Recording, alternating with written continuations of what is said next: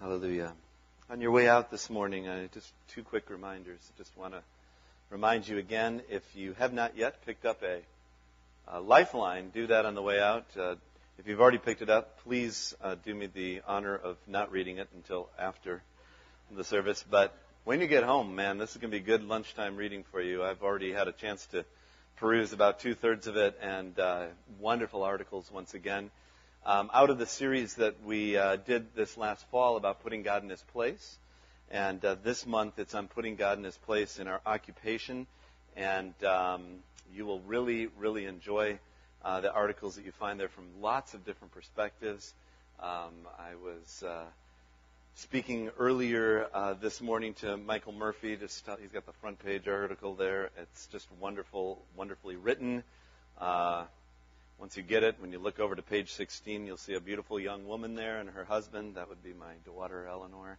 She's got an article there. Um, and in between and all through, lots and lots of great, great um, things there for you to uh, be nourished in. Also, on your way out, men, um, I just want to add to, to Ludovic's uh, invitation. Um, right now on that list, there are two names. That would be mine and Noah's. All right? So, I expect multiple other names to find their way onto that list. We're going to have a great time. It's close. It's only at Camp Friendship in Annandale. Uh, Dr. Lindy Dungy, uh, as you know, is uh, Tony Dungy's brother. Um, and uh, there is, it's just going to be a, a fabulous time. It always is a highlight. And yes, I know you can wait to the very last minute to sign up, but why not do it ahead? So, Note to self, wives, elbow to husband's ribs on the way out. Pick, write your name down, get them, or write their name down for them if they have a problem with their signature today. You take it upon yourself to help them. All right, good. If you have your Bible, please turn with me to Mark chapter 14. Mark chapter 14. If you don't have a Bible with you, please use the Bible located right in front of you in the uh, chair rack. Turn to page 720. Mark is the second book in the New Testament, the second gospel after Matthew. Mark, Luke, and John, second in order in the scripture, but first, actually, in terms of the um, the writing and dating of of the scripture. Mark was the first. We've talked a bit about who Mark is. John Mark, a young man, he, he shows up in various places in the scripture, including in this portion of his gospel. He's the young man who was uh, temporarily captured by the temple guards, but when they grabbed him, they grabbed hold of his cloak and uh, he let it go and ran from the garden naked. That was our boy John Mark. John Mark shows up again in the epistles, uh, at one time traveling with uh, Paul and Barnabas, but then later uh, kind of leaving them in the midst of a missionary journey, which uh, Paul did not find very helpful, and uh, in fact caused a separation between um, Mark and uh, Paul. I mean, between Barnabas and and Paul, and yet that was healed later, as we have in the letters that Mark says, you know, send to me, John Mark uh, for he's helpful to me. And there's a so it's it's a there was a healing that must have took place and a reconciliation that took place at, at some point in the process. Uh, Mark was also a in, in addition to um, being sort of a, a, a co-laborer with Paul and Barnabas um, and being there uh, witnessing, eyewitnessing to the events uh, that happened in Jesus' life. He was also um, a collaborator with the Apostle Peter. And in fact, um, much of the Gospel of Mark reflects um, some of the uh, the understandings that Peter, the Apostle Peter, brings and uh, can find their way into the Gospel of Mark. So, so this comes from very um, good heritage here. Uh, there's a lot uh, that we're that uh, we're discovering as we go through this gospel together. One other note uh, that I've made a couple of times, but I want to make once again this morning is this when we're looking at the Gospel of Mark, when we're coming into the text, we're not simply interacting with a history textbook. We're not simply uh, talking about something that really is, you know, ah, that was written a couple thousand years ago. How on earth could it possibly be relevant to me today? What impact could this have upon my life? No. When we come to the gospel, we are actually, it says in the scriptures that the gospel, embodied in the gospel, is the very power and presence of the living God. And so when we come to the gospel and when we interact with the gospel, we're not simply interacting with dry, dusty text. We are interacting with the living God himself who comes to us, who has made the world by His Word, who sustains the world by His Word, and who transforms the world by His Word, and transforms our lives by His Word. So I'm expecting and anticipating nothing less this morning than His Word to transform our lives individually and corporately. And I hope that's your expectation this morning as well. And if it hasn't been your expectation, I invite you to step into that place of expectation today because Jesus wants to meet with you today to transform your life through His Word. All right? You're up for that, I'm up for that. It sounds good to me. All right. Mark chapter 14. When we ended last week, we ended in Mark chapter 14, verse 26. When they had sung a hymn, they went out to the Mount of Olives. And so they had just finished the Last Supper, and they are about to now head out to the Mount of Olives, and more on that in a moment. Verse 27, You will all fall away, Jesus told them, for it is written, I will strike the shepherd, and the sheep will be scattered. But after I have risen, I will go ahead of you into Galilee. And Peter declared, Even if all fall away, I will not. I tell you the truth, Jesus answered. Today, yes, tonight, before the rooster crows twice, you yourself will disown me three times. But Peter insisted emphatically, Even if I have to die with you, I'll never disown you. And all the others said the same. Now, I'm not even going to pause here because in two weeks, our very own Pastor Dave Ogren is going to be back with us, and he is actually going to be speaking on this passage and then the related passage at the end of Mark 14, where Peter, in fact, does the very thing that Jesus says is going to happen. And so I'm going to leave that for a moment there, only to notice, just to have you notice that here's the conversation that's going on as they are making their way to the Mount of Olives. Now, let me just tell you just a little bit about the Mount of Olives. It's located very close to Jerusalem. And there it was lifted up to um, a height of 2,700 feet. And in fact, the um, Mount of Olives is one of the highest places surrounding Jerusalem. In fact, it's 200 feet higher than Mount Zion. And from it, from the peak of Mount uh, of the Mount of Olives, you have a magnificent view of the city of Jerusalem, as well as a magnificent view of the temple. Located near the Mount of Olives, at the foot of the Mount of Olives, were a number of different gardens and orchards that were there that were owned. Because one of the interesting things was there could, and, and I didn't know this until I was doing some research, and, and that is that there were no gardens that were allowed in, within the city of Jerusalem itself. Because there was, there was the, the, the thought was that you wouldn't want to put down anything like manure on the holy soil of Jerusalem. So there couldn't even be gardens or orchards in the city itself.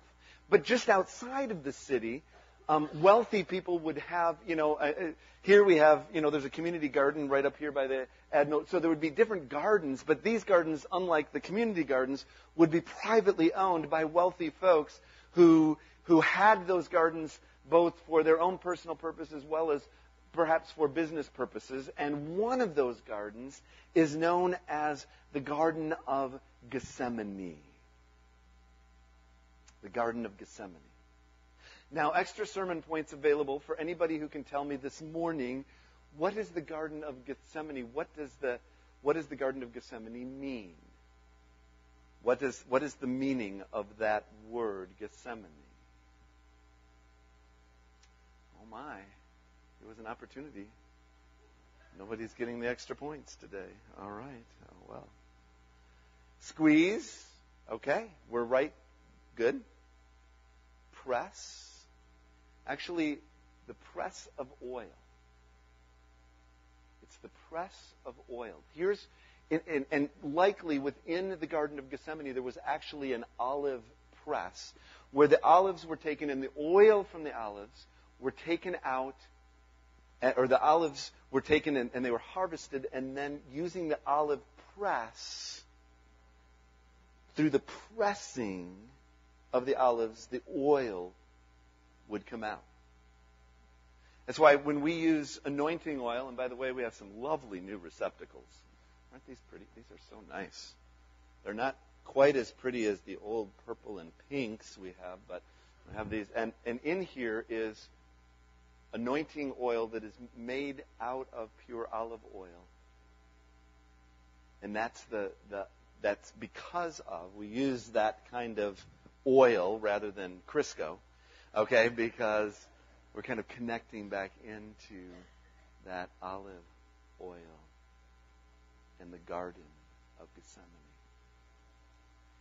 As we come to the passage we're looking at this morning, we're really coming to the very heart of, you know, we're, we're continuing to move with Jesus through the Passion Week. Passion meaning suffering. The Way of the King, this is the title of this sermon series, Passion, the Way of the King. And this morning, when we come to the Garden of Gethsemane, in many ways, I think we're actually coming to the very heart and center of Jesus' passion. The reason I say that is because there wouldn't be the cross if there hadn't been Gethsemane. And the real, I, I, I mean, I, this is not in any way, of course, to downplay the, the, the battle that took place when Jesus was crucified, but I want you to understand that the battle really was won here in the Garden of Gethsemane. And I want you to notice something interesting, and I'll, if I remember, I'll come back and circle back to it at the end of the message, but in case I don't, I'll mention it now. I think there's a, you know, in the scriptures full of these kinds of, of um, interplay between things throughout. You just, you can watch scripture throughout the scripture and the story of scripture unfold. And if you are thinking and, and, and attentive, even as we're going through Saturate, you're watching, it's, it's been incredible. It's been wonderful to just saturate ourselves in the Word of God because you start making connections that you maybe wouldn't have made if you weren't reading and, and watching the flow of the story and of the words unfold before your eyes. But I want you to notice that sin came into the world through the lives of a man and woman who were in a garden. And the submission that led back to reconciliation with the Father and life again also took place in a garden. And so now let's step into our scripture for this morning which is verses 32 to 42 of Mark chapter 14. And the title of this message is Passionate Surrender. They went to a place called Gethsemane, and Jesus said to his disciples, Sit here while I pray. And he took Peter, James, and John along with him, and he began to be deeply distressed and troubled. My soul is overwhelmed with sorrow to the point of death, he said to them. Stay here and keep watch. Going a little further, he fell to the ground and prayed that if possible, the hour might pass from him. Abba Father, he said, everything is possible for you. Take this cup from me, yet not what I will, but what you will. And then he returned to his disciples and found them sleeping. Simon, he said to Peter, Are you asleep? Could you not keep watch for one hour? Watch and pray so that you will not fall into, temp- fall into temptation. The spirit is willing, but the body is weak. Once more he went away and prayed the same thing. And when he came back, he again found them sleeping because their eyes were heavy and they did not know what to say to him. And returning the third time, he said to them, Are you still sleeping and resting? Enough! The hour has come. Look, the Son of Man is betrayed into the hands of sinners. Rise. Let's go. Here comes my betrayer.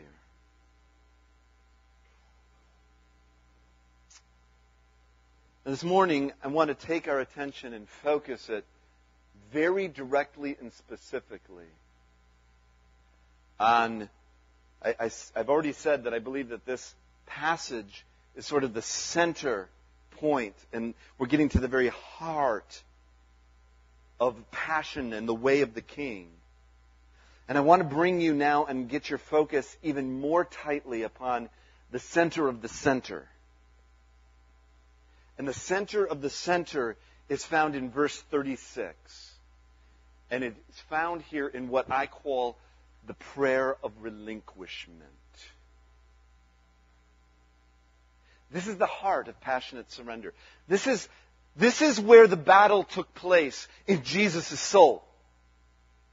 This is where the victory was won, which ultimately resulted in his cross, his death, his burial and resurrection, which brought to us the victory. But here's where the victory began. Here's where the battle was fought. Here's where the battle was won. And what was true for Jesus is also going to be true for you and I. This is what one, of, one, one, one author that I've read over the years calls the ultimate battle. Here's where the ultimate battle lies It lies in the prayer of relinquishment. Mark 14:36. Abba, Father, everything is possible for you. Take this cup from me. Yet, not what I will, but what you will.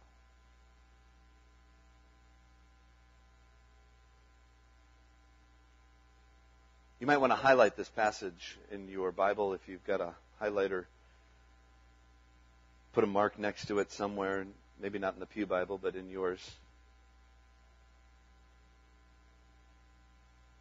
This is the center of the center, folks. Here, here's, here's where the rubber hits the road.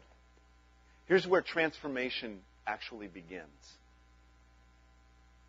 In fact, you can't go around this, you can't go under this, you can't go over this. The only thing that you and I can do is go through this. And this is the pathway into transformation. This prayer of relinquishment. So let's take a look at it and unpack it for us this morning. I'm, I'm going to take the next moments to do that.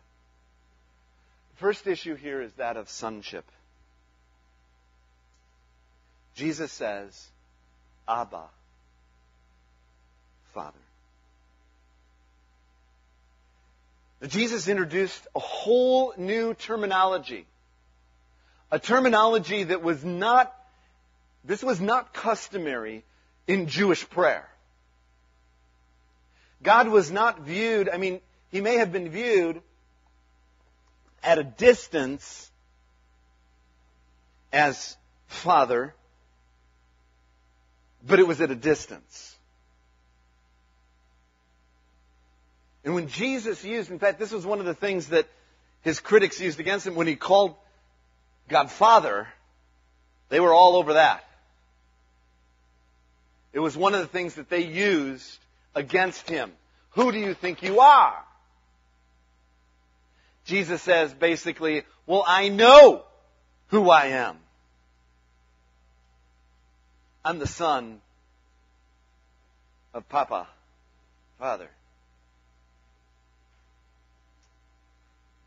So I want you to notice that the prayer here this morning begins in a place of intimacy,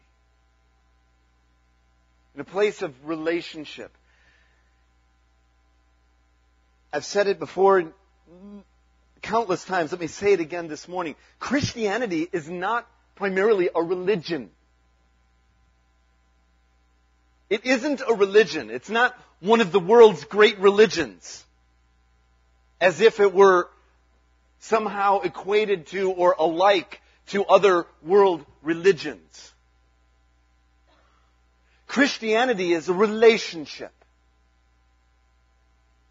It's a real, genuine relationship with a real, living God.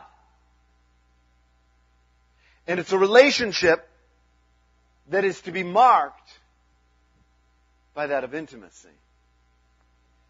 Now, what does that intimacy, what, what, what does that intimacy connotate? What, what's, what happens because of that in, intimacy? What, what does that mean to you and I? For you did not receive a spirit that makes you a slave again to fear, but you received the spirit of sonship, and by him we cry, Abba, Father. The Spirit Himself testifies with our spirit that we are God's children. Here is the incredible thing now that we see happening in, uh, through the writings of Paul, which we've read recently in our Saturate. And I hope you, you know, again, as you're making those connections, we just read in Mark, and Jesus saying, Abba, Father, and now here it's showing up in Romans, Paul saying, by him we cry, Abba Father. We have received the spirit of sonship. We are no longer orphans. Andrew has preached on this more than once, powerfully. One of the, the um, great wounds within the church and within the world is this orphan spirit that creates this sense that, that I have no place and I don't know who I am. But one of the things that the Spirit of God living in us, when we have received that Spirit, we're no longer a slave to fear. We've received that Spirit of sonship and by Him we cry, Abba Father. Because Jesus opened that door to us. This is incredible. So what does that mean? Well, that means, first of all, that we have access. Just this week, those of you that have been reading in Saturate came across this familiar scripture that you've heard and read many times, but let's put it in context this morning in our understanding of this prayer of relinquishment and intimacy with the Father and the, and the fact that we can experience sonship. Since we have a great high priest who has gone through the heavens, Jesus the Son of God, let us hold firmly to the faith we profess.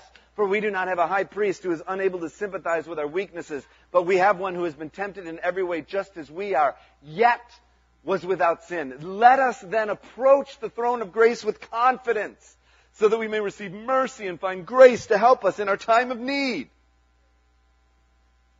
We have access.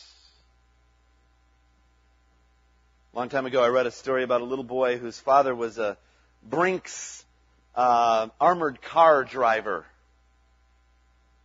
And uh, his, his dad happened to drive up to school one day where his son was going to school, and everybody, you know, I mean, when you're an 11 year old kid, you know, like my son just turned 11 on Thursday, by the way, another birthday this week, all right?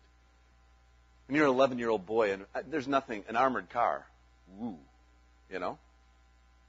So all the little boys are gathering around, and they're, you know, and and uh, this guy, you know, gets out of the the cab, and he's got his his whole uniform on, and he's packing heat, and he's looking, you know, and little, yeah, looking serious, and, and little Bobby comes running up and jumps into Daddy's arms. And everybody's like, "Oh!" But that's my daddy. That's my daddy. We have access. With guidance. Because He's Abba Father. But when the Spirit of truth comes, He will guide you into all truth. He will not speak on His own. He will speak only what He hears. He will tell you what is yet to come. He will bring glory to me by taking from what is mine and making known to you. All that belongs to the Father is mine. That's why I said the Spirit will take from what is mine and make it known to you. Because we have Abba Father, because of the Spirit of sonship, we have the Spirit of the living God living in us. What could possibly be better, we often ask ourselves, than the disciples who walked alongside of Jesus and listened to him and heard him and saw him and were with him? What could be better than that? The only thing that I can think of that would be better and that Jesus thought was better was not simply having him there physically, but having the Spirit of God living within us, guiding us, leading us, directing our paths, teaching us, counseling us, bringing us into all truth. Third, it brings us a sense of security. We were just talking about the armored car driver. For I'm convinced that neither death nor life, neither angels nor demons, neither the present nor the future, nor any powers, neither height nor depth, nor anything else in all creation will be able to separate us from the love of God that is in Christ Jesus our Lord. Here is the reality of the fact when we cry out, Abba Father, and when the Spirit of God testifies with our spirit that we are sons of God, that we are daughters of God, that we are children of God, when we have that confidence, we have that sense of security that there's nothing that is going to be able to separate us from Him. And I've mentioned this before and I'll mention this again. I love what it says. It starts with neither death nor life. We think of death as the great separation, but sometimes it feels like life is the thing that separates us. Just the dailiness of life. But nothing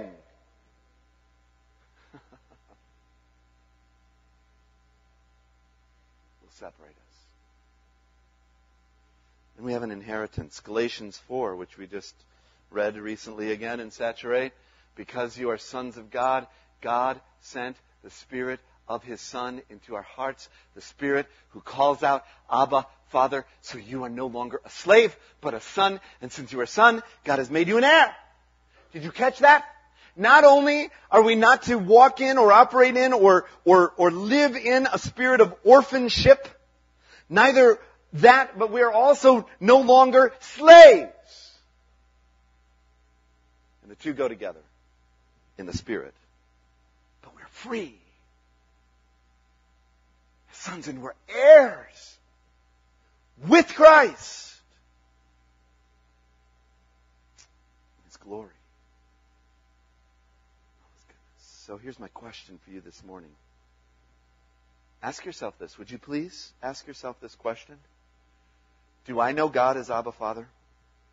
Do you know this God that I'm talking about? Do you know him in the way that I'm speaking of this morning? Or is he something that's sort of, he's distant, he's conceptual, he's um, threatening, he's, he's something out there, but, you know, yes, I, I believe that there is a God, but I'm really not sure that I even want to get close to him. I don't know. Do you know him as Abba Father? Papa?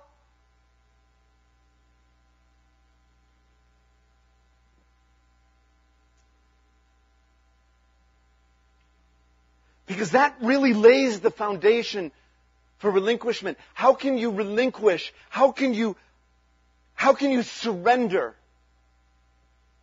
to someone you don't even know or don't really understand the character of or question the character of or, or be fearful of the character of. When you know Him as He is, that as Jesus did, this is what was the foundation and key point of His ability to walk through the rest of this prayer of relinquishment was because He knew God is Papa, Abba, Father.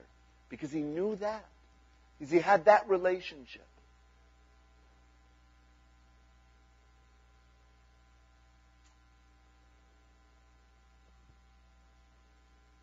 Comes to the issue now of sovereignty.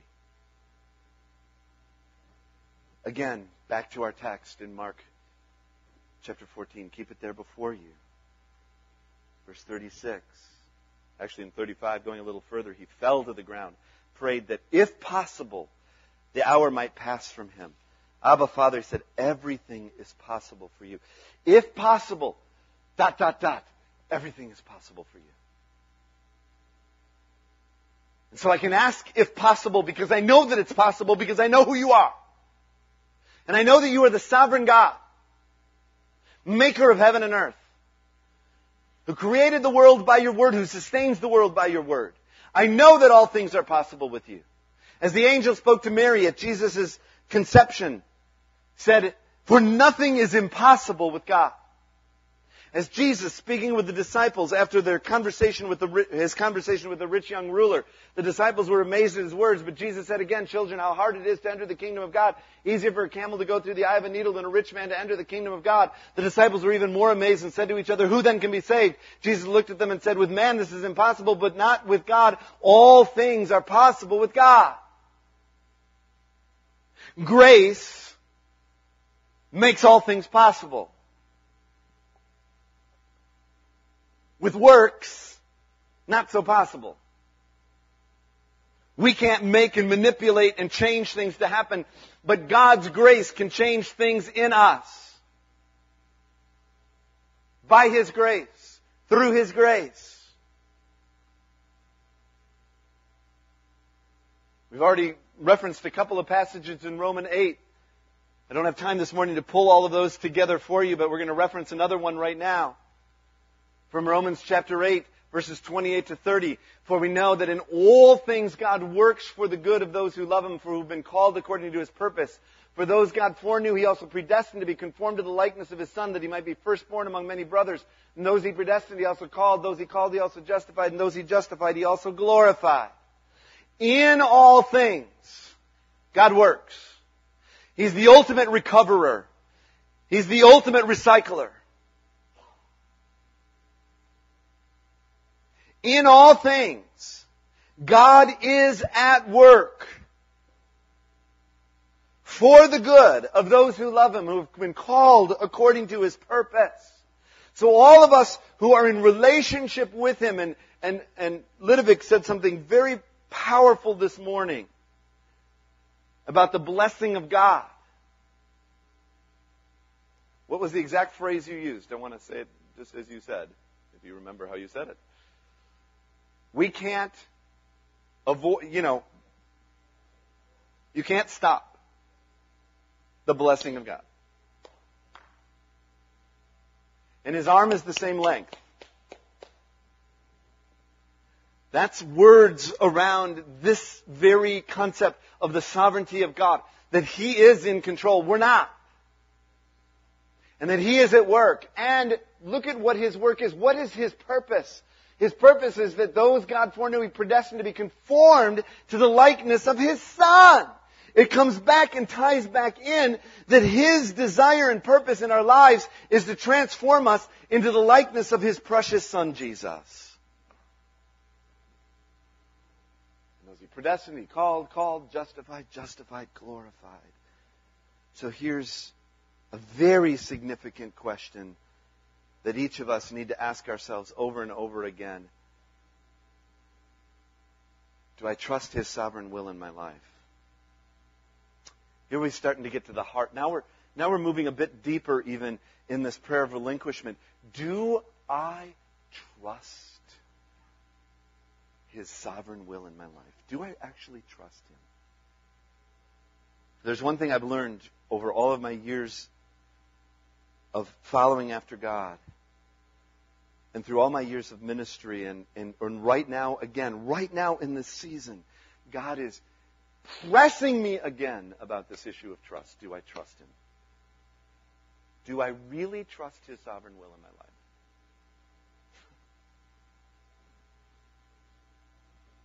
And there's no flip easy answer to that one, is there?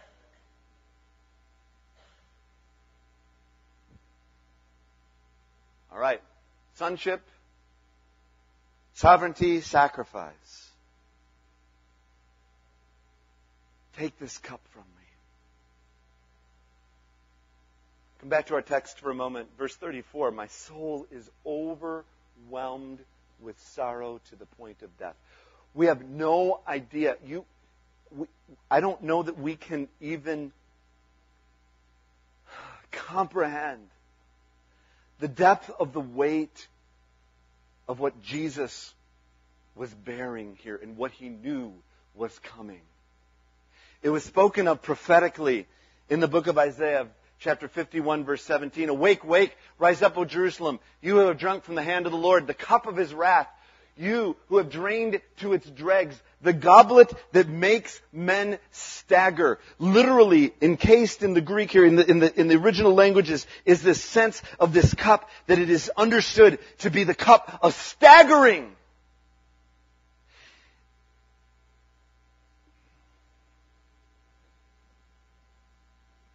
Sacrifice causes us to stagger. Jesus is staggering. He's like a, a, a, fighter, a boxer in the ring. He's taking punches, one after the other in his spirit, in his soul, and soon physically. And there's a staggering, it's staggering his, his very being.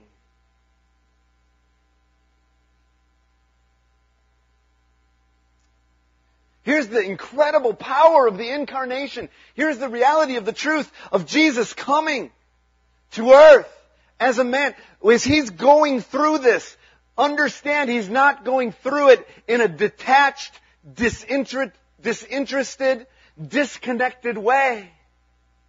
He's experiencing the fullness of this pain of sacrifice deep in his spirit.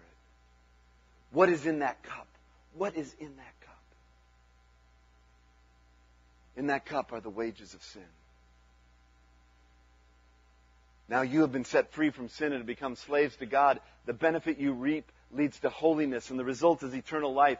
For the wages of sin is death, but the gift of God is eternal life in Christ Jesus our Lord. In that cup were the wages of our sin, the death we deserved, are in that cup is the very judgment of God. But now he has appeared once for all at the end of ages to do away with sin. Here we are back in Hebrews again. Just read it this week.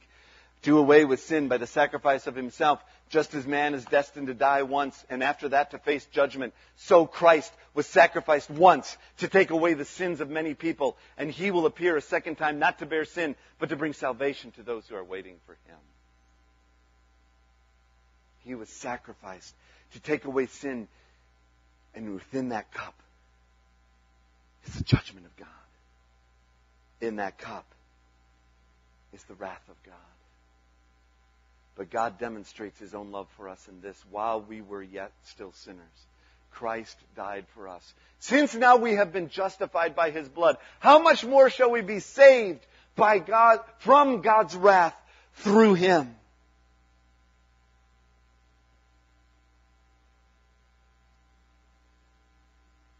Recognize the cup he has drunk for me. If you go back just a few, you know that there's a conversation that Jesus is having with the disciples. Mark 10, verse 35. John, James and John, the sons of Zebedee, came to him. Teacher, they said, we want you to do whatever you, we ask. Well, what do you want me to do for you? He, he asked. They replied, let us, let one of us sit at your right hand and the other at your left in your glory. Jesus says, You don't know what you are asking. Can you drink the cup I drink or be baptized with the baptism I am baptized with? Mark 10, verse 38 there. We can, they answered. And Jesus said to them, Well, you will drink the cup I drink and be baptized with the baptism I'm baptized with, but to sit at my right or left is not for me to grant. These places belong to those for whom they have been prepared. What is Jesus saying? He's saying they're not going to be able to drink the exact cup that he drinks. They we do not drink because he drank this cup with the wages of sin and the judgment of God and the wrath of God. We do not have to drink that cup. However, we do have the opportunity to drink the cup of sacrifice, of giving ourselves to Him, even as we have said this morning and sung so many times, as an offering to Him. That is our sacrifice before the Lord. Do I recognize the cup He has drunk for me? We need to be in touch. And this is why this Lenten series taking us up to Good Friday and Easter is so significant that we saturate our souls in the very sacrifice that He has made for you and for me. We're going deeper yet. We've gone from sonship to the sovereignty of God to the sacrifice of Christ, and now we come to surrender. Yet not what I will. If possible, everything's possible for you. Take this cup from me, please. Yet, not what I will.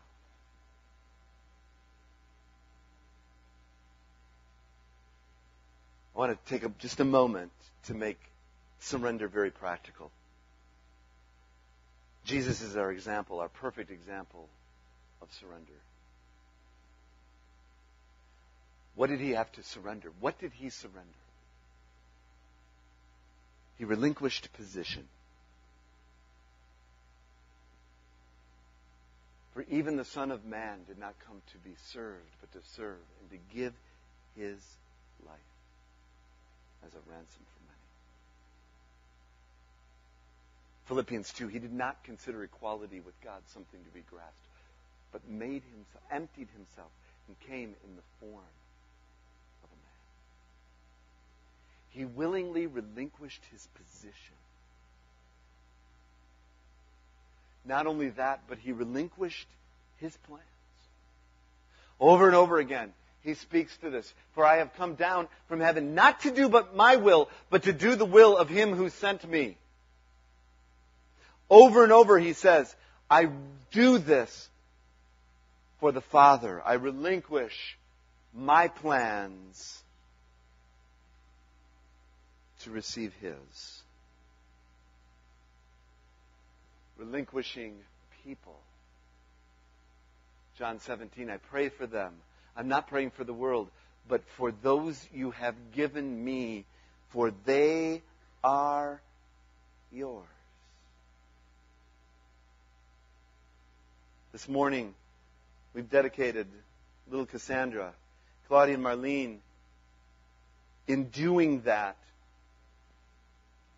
are relinquishing this beautiful, precious daughter. It, she's not theirs. She's his. They're stewards of her for a season, but they're his.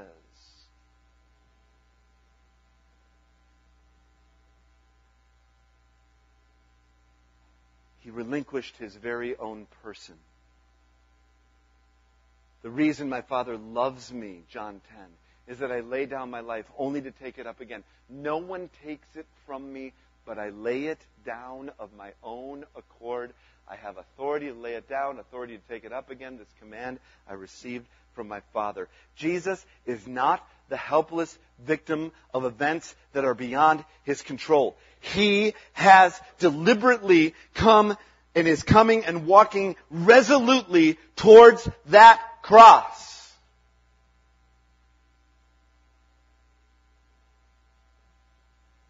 Laying down his personhood, his very life.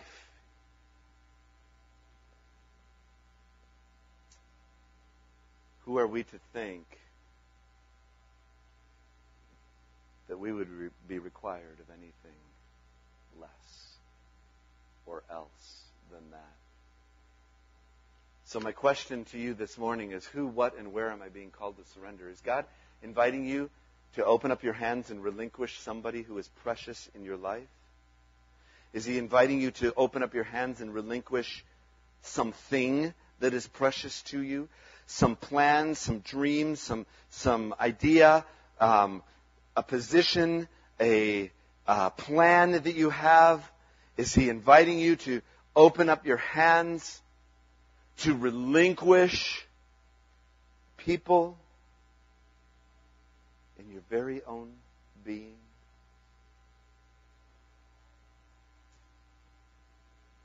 And now we put the exclamation point. And we really get to the heart of the heart of the heart of the heart of the heart of the issue today. We started with sonship and intimacy with the Father. Papa, Father. And then we pressed on into the sovereignty of God. If possible, well, everything is possible. Then we moved into the sacrifice. Take this cup from me. Which led us into that place of surrender and relinquishing the position and the plans and the people and the very person of ourselves, which brings us to the very core, which is submission, but what you will. Here's where God wants to bring us. But what you will. Not my will, but your will be done. What you will, Lord. Your will be done.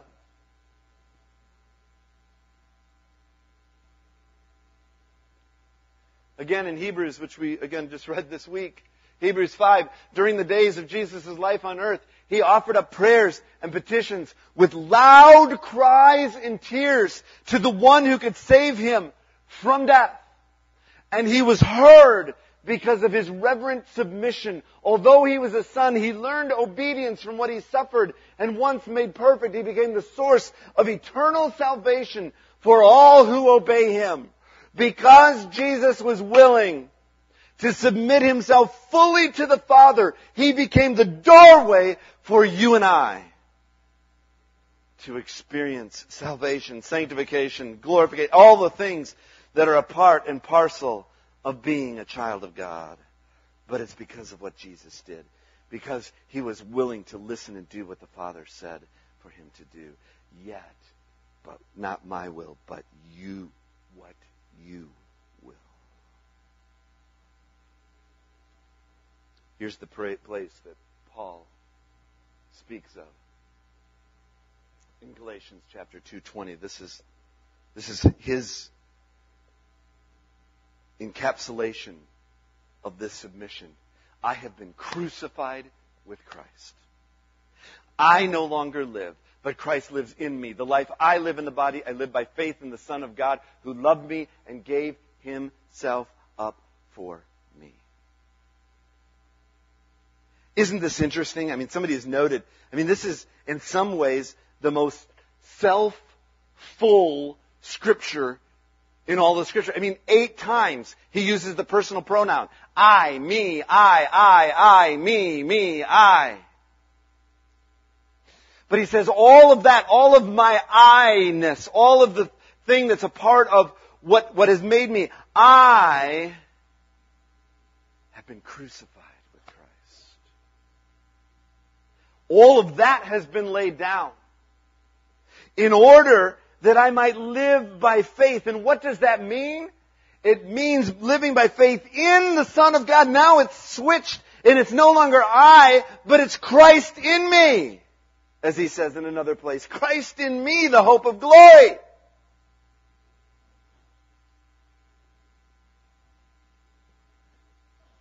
So here is the ultimate battle question for your and my life.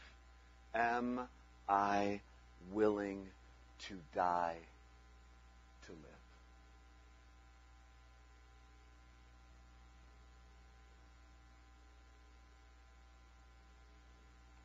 We can't be like the cartoon I read years and years and years ago, a Bible study. They were talking about this very concept. And they're sitting around the table, and this woman is giving her, and she says, Well, I can't really say that I've ever really died to myself, I, but I did feel faint once. Feeling faint once is not going to do it. You can't go above, you can't go below, you can't go around. You must go prayer of relinquishment. And when you have, You will come to the place, and, in verse 41, and I don't know what your translations say in the in the NIV, it simply says in verse 41, it's when Jesus comes back to them and, and, and to the third time, and he says, "Are you sleeping? Still sleeping and resting?" And then he says this word, "Enough." Enough. But you know what the word actually, literal translation of that word means? It the, the literal translation is, "It is settled." That's what it means. It's settled. And the loneliness and the isolation of that moment in the garden, even when, you know, the other 11 were there somewhere in the outer skirts and he brought the three in closer. But really, ultimately, it was Jesus in the midst, in the throes of the crucible of surrender. And he came out on the other side and said, it is settled. Enough. It's done. And then he says, Rise. Look, the Son of Man is betrayed into the hands of sinners. Rise, let's go. Here comes my betrayer. There's no sense now of run away. Mm-mm. It's settled. He went through the crucible and he came out refined as by fire, fully ready for what was to come, and resolutely he walks towards those Judas and those who are with him to come to betray him. It's settled. Is it settled in your heart? Is it settled in your life today? Is it settled? My experience is it's settled and it's still settling.